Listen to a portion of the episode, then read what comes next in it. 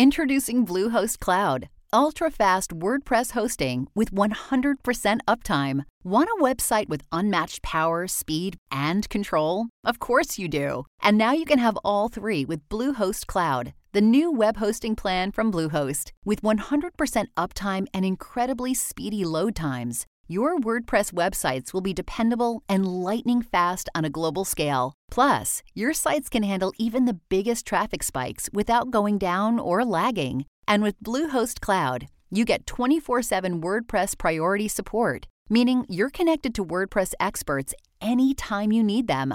Not to mention, you automatically get daily backups and world class security. So, what are you waiting for? Get Bluehost Cloud today by visiting Bluehost.com. That's Bluehost.com.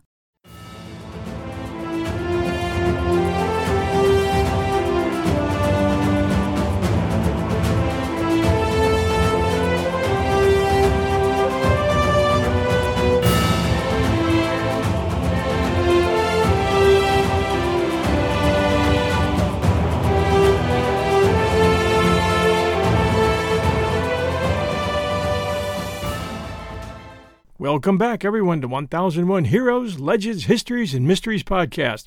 This is your host, John Hagedorn. And here we are at the very beginning of a new year, 2021. But you have to listen hard to hear any church bells ringing. All we can hope for is better times and a return to freedom, which sooner or later we will have to stand up for and demand. I now have the 12 most listened to shows from this past year from 1001 Stories Network, and we'll share them at the end of this story. Back in the early days of 1001, we brought in a guest host who was a Bible story expert who gave us three episodes, one of which told the story of the Ark of the Covenant, but that's been gone from our archives for years. I've always wanted to do a better job with that story and approach it from a different angle. In my opinion, the lost Ark of the Covenant, which the Bible claims to have had very unusual powers when placed in the right hands, is one of the world's greatest unsolved mysteries. And I found an interesting tie in recently with the Ark, with its unusual powers, and the story of inventor Nikola Tesla. Both Tesla and the Ark have interesting histories, and both involve scientific theory, so they have something in common. And Nikola Tesla had some informed opinions about the Ark of the Covenant and how it could have gotten its special power to annihilate enemies, opinions that I believe are worth listening to, as are the stories of the Ark and Nikola Tesla. We'll start with Nikola Tesla, which is a very well name in the financial world today thanks to innovator Elon Musk, who looked into the future, saw the rising need for automobiles that could run solely upon electric batteries, and created an electric car he named after Tesla, which has led a revolution in the auto industry that looks like it will continue for some time. Tesla's meteoric rise in stock values over the past few years has created a number of millionaires due to the stock's rise in value from a few dollars a share to over $700 a share today. His entry into the huge China vehicle market contributed in large part to that rise. About Nikola Tesla. In the age of Edison, Westinghouse, Marconi, and J.P. Morgan, Nikola Tesla was a giant of innovation because of his contributions in the fields of electricity, radio, and robotics. He was an electrical engineer and a genius, Today's Elon Musk recognized Tesla's forward thinking contributions, many of which were so futuristic that Tesla wasn't able to fully reap the rewards of his inventions during his lifetime, and Musk honored Tesla by using his name for his vehicles. Nikola Tesla was born in Serbia, in the Austrian Empire, on July 10, 1856, and studied engineering and physics in school, where he was impressed by his physics teacher's demonstrations of electricity. If you've ever seen the old Frankenstein movies where the lab is full of coiled wires and tubes with electric current flowing through everything, that's what physics labs looked like in the late 19th century. He made it to technical school in Graz on scholarships, but lost his focus by his second year and was spending more time gambling than studying, and he soon gambled away his tuition and allowance money. Although he was brilliant and had a photographic memory of sorts, he left school before graduating, cutting all ties with his family and friends to hide his shame. Eventually, news reached his friends that Tesla had drowned in the Muir River. In 1882, he got a lucky break and was able to take what he had learned and gain practical experience in Paris at Continental Edison in the rising new electric power industry. He soon emigrated to New York City, and that was 1884, when Edison manager Charles Batchelor was sent to the U.S. to manage the Edison Machine Works and took Tesla with him. There he worked for a short time at Edison Machine Works before striking out on his own. Before he left, he had the opportunity to meet Thomas Edison, who, after hearing from Nikola that he'd been up all night with very little sleep, made a comment about Tesla being a Parisian party man. Whereupon Tesla responded, No, it was all work. He had been repairing the dynamos on the ocean liner SS Oregon, which was docked in the city. Edison commented to Tesla's senior manager, This is a damn good man. In 1887, on his own and busy with new inventions, Tesla came up with a number of patents, one being the bedrock of motors that are currently used in electric vehicle development, that being an induction motor that runs on alternating current. Unlike the DC motors of the time, Tesla's motors didn't create sparks or require expensive permanent magnets to operate. Instead, they used a rotating magnetic field that used power more efficiently in a basic design that is still the core of most electric motors. Tesla was tall for his time, at six foot two, and thin. He only weighed about 160 pounds. He was well spoken, well dressed, and personable, and he soon found investors. His alternating current induction motor and related patents were licensed by Westinghouse in 1888, earning him a lot of money. Then he set his sights on patenting and marketing new inventions involving mechanical oscillators and generators, electrical discharge tubes, and early X ray imaging. He also built a wireless controlled boat, one of the first of its kind. He was the ultimate showman at conventions and invited celebrities to his labs. He understood the power of the press to get his name in lights he made significant advances in wireless lighting and wireless electric power distribution, which he demonstrated in New York and Colorado Springs. In 1896, Tesla designed the power generating system at Niagara Falls, a big advance for his AC system. Entire cities eventually ran on AC power after Westinghouse won a battle against Edison, the leading DC proponent. Their conflict is the subject of the current war, a very well rated 2017 movie starring Benedict Cumberbatch as Edison. The movie is a true story and highlights the battle between Edison, Westinghouse, and Tesla. That movie is called The Current War.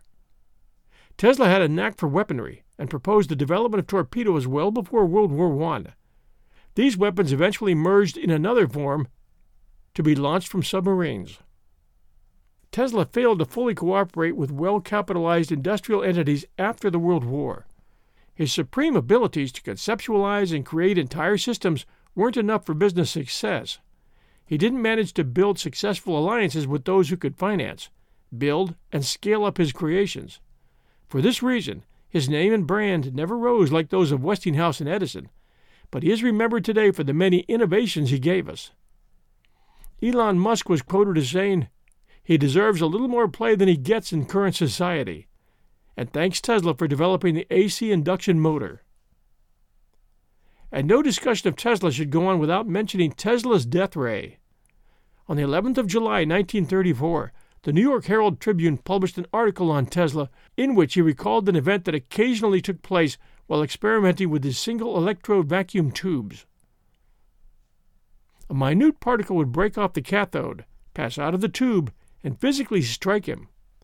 Tesla said he could feel a sharp, stinging pain where it entered his body, and again at the point at which it passed out.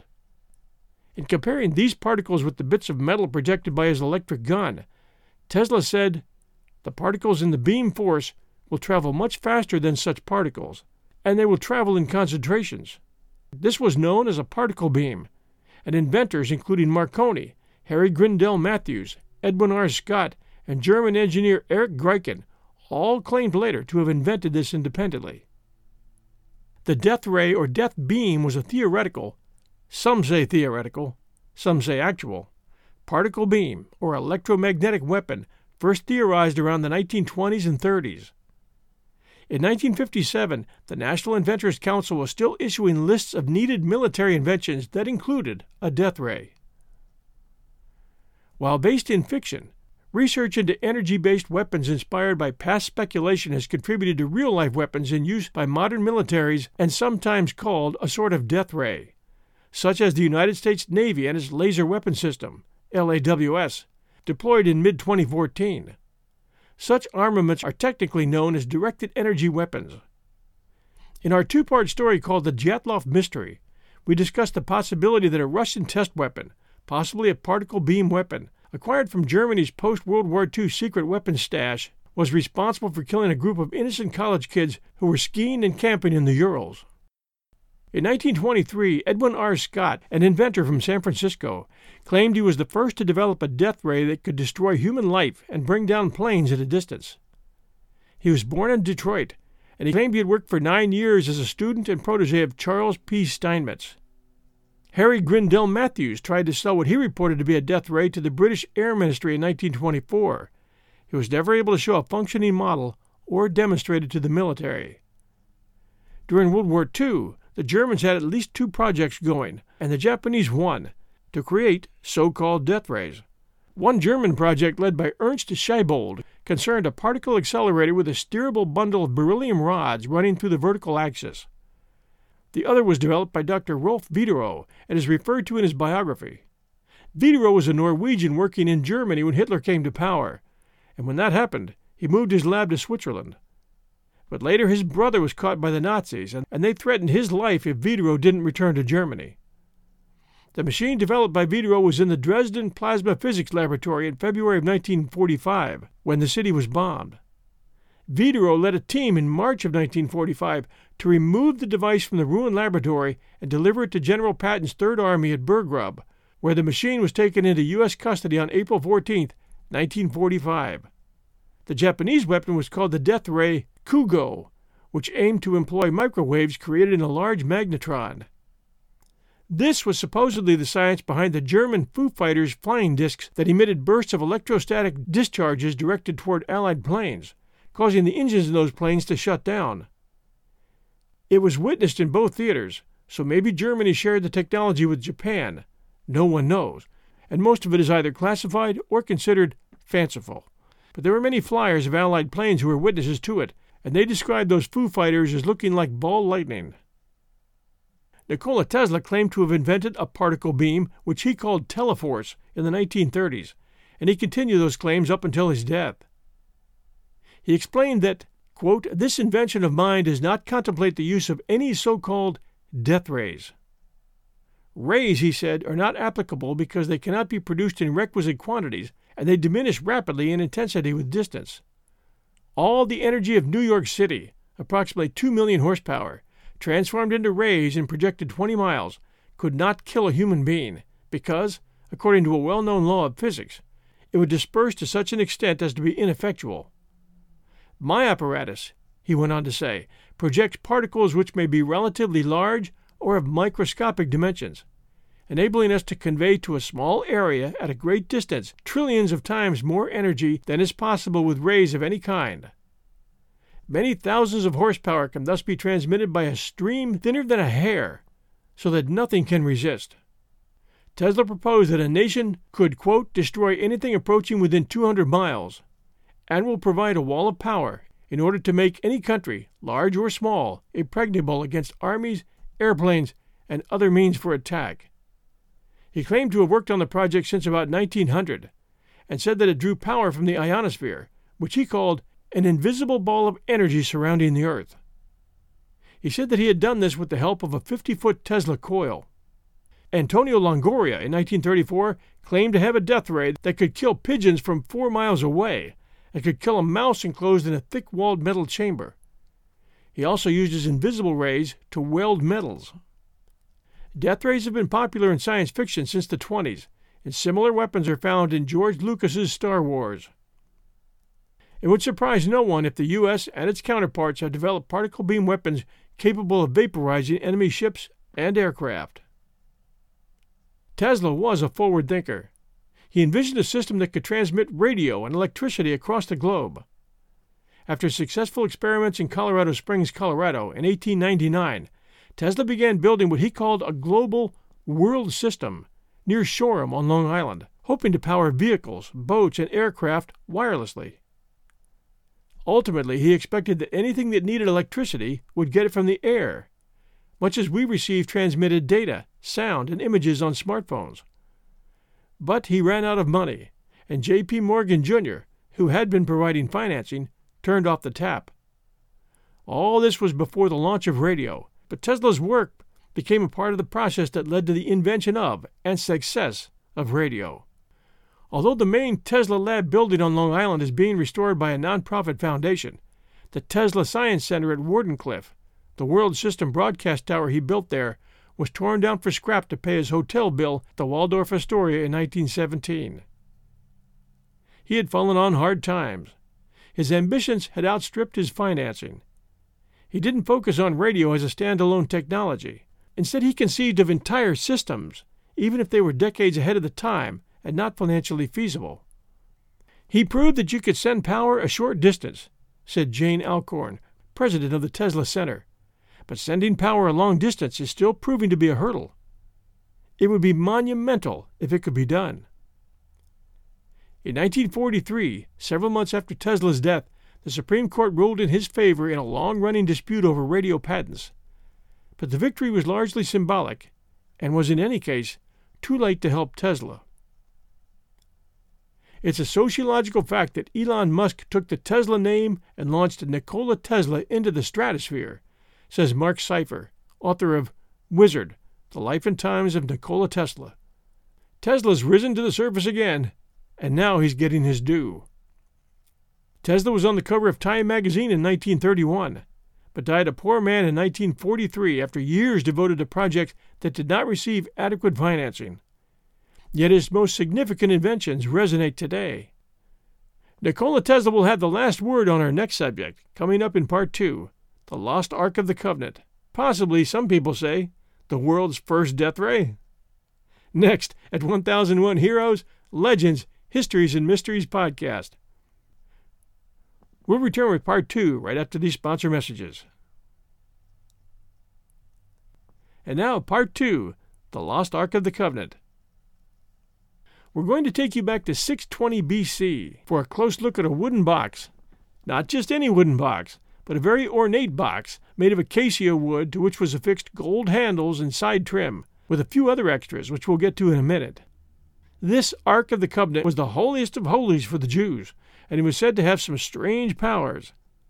As the story goes in Exodus, God commanded Moses to build a chest called an ark for the purpose of transporting the stone tablets of law which contained the Ten Commandments which Moses brought down from Mount Sinai. It has been missing now for millenniums, and a number of researchers and seekers have gone to great lengths to find it. Some say they know where it is or what happened to it, but as of yet, no proof has been brought forward. In the Bible story, God commanded Moses to build this ark and was very specific about how to do it. It was to be two and a half cubits long meaning about four feet four inches long, and a cubit and a half wide as well as high. This would be two feet seven inches wide and two feet seven inches deep. It was to be covered around both sides with gold and have a gold rim at the top. Two stout rods of gold covered shittim wood were to be run through the golden rings on each side so that the ark could be carried by four men, two in front, two in the back, and the ark itself or its hardware was never to be touched. A tent shrine, known as a tabernacle, draped with linen and goat's hair, accompanied the ark wherever it went, and offered a place in which to set the ark when the men carrying it were at camp. The most striking feature of the ark was its kipporet, or cover, known as the mercy seat in later traditions. It was made of solid gold cast into a plate from which projected two gold cherubims. These weren't the chubby little babies you see in stained glass windows and paintings. These were terrifying looking human animal hybrids that mediated divine power. In this case, they were winged sphinxes with their wings outstretched above them and nearly touching. In addition to the stone tablets was supposedly a golden vessel of manna from heaven, and the rod of Aaron, which, according to the story, had undergone a miraculous transformation. The rod of Aaron refers to the stave that Moses' brother Aaron carried in the Torah. The Bible explains how, along with Moses' rod, Aaron's rod was endowed with miraculous power during the plagues of Egypt that preceded the Exodus. For instance, in the book of Exodus, Moses held his rod over the Red Sea when he commanded it to be parted, and held it up in prayer before a battle. By the time the ark reached the Temple of Solomon, the only thing left inside were the stone tablets. Where the Bible story gets interesting is during the times when the ark manifests supernatural powers. At times, a mist or a cloud would appear in the space between the wings of the cherubim, and that was said to be the divine presence. According to the Bible, at some times God would speak to Moses from the top of the ark. The ark was carried by the Hebrews and later on by the Israelites when they were going into battle, and in a number of instances it inspired terror in their adversaries. The ark brought forth powers that helped to topple the walls of Jericho, and one time, when it was captured by the Philistines and taken to their camp, it brought them only plague and woe. There it would glow and give off sparks, and consume with fire those who displeased it, and strike down dead anyone who dared touch it, as it did with the unfortunate Uzzah, a Jew who reached out to save the ark from toppling over as it was passing by him in a procession, and as quickly as he reached out and touched it, he dropped down dead. When the ark was placed in Solomon's temple, according to the book of Kings, a cloud filled the house of the Lord, for the glory of the Lord filled the house of God. Second Chronicles provides the last biblical mention of the ark, mentioning that King Josiah ordered it to be brought back to the temple. This was in 623 BC. The temple was destroyed during the Babylonian conquest of 586 BC. King Nebuchadnezzar sacked and destroyed Jerusalem and forced the Jews into exile in Babylon. But 70 years later, a second temple was built. However, no mention of the ark was made. Some researchers believe that there was a deep vault in the original temple into which the ark was lowered and buried. Others believe that invaders burned it and melted down the gold.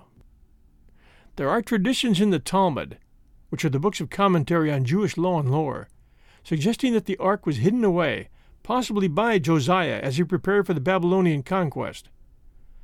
Modern theories opine that the ark is buried in a tunnel under the Temple Mount, or perhaps in a cave on Mount Nebo in the Jordan River.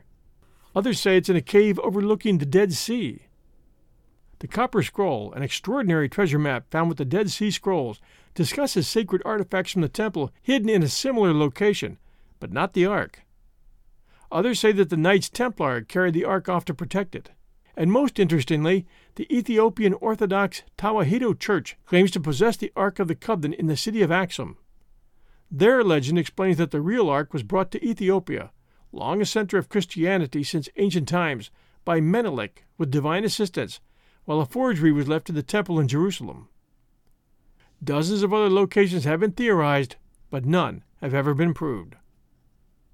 But now for the pièce de résistance, we are bringing Nikola Tesla back into the story because he had an idea about how the ark got its strange power. In 1915, Tesla posited the idea that the ark may have been, in effect, a giant Leyden jar, which is a capacitor, or device used for storing an electric charge. The Leyden jar wasn't officially invented until 1747. It has conductors, insulators, and negative and positive terminals, and there are definite parallels, according to Tesla, between the design and phenomena associated with the features of the ark and the Leyden jar.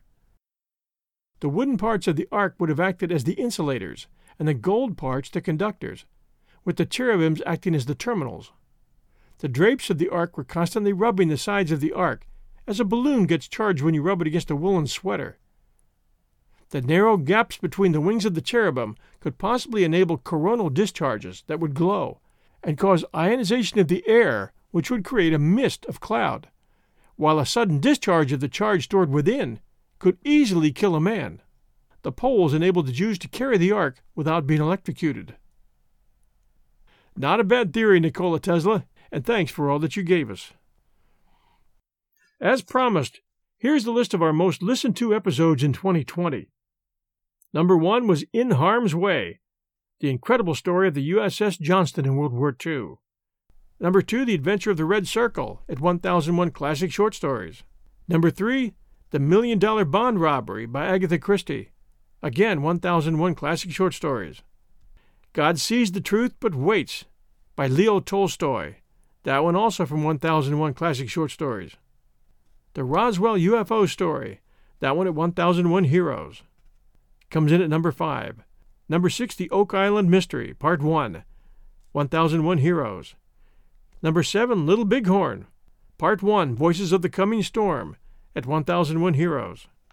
Number 8, The Adventure of the Six Napoleons, at 1001 Classic Short Stories. Number 9, Hitler's Death What Really Happened. That was an author interview we did at 1001 Heroes.